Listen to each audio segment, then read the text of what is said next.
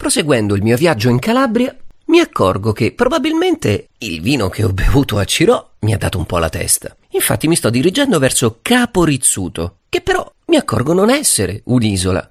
Beh, qui ci vorrebbe un sottofondo bennato che canta l'isola che non c'è. Ma andiamo per ordine. Secondo la leggenda, la fondazione di Isola Capo Rizzuto fu voluta da Astiochena, una delle sorelle di Priamo, il mitico re di Troia.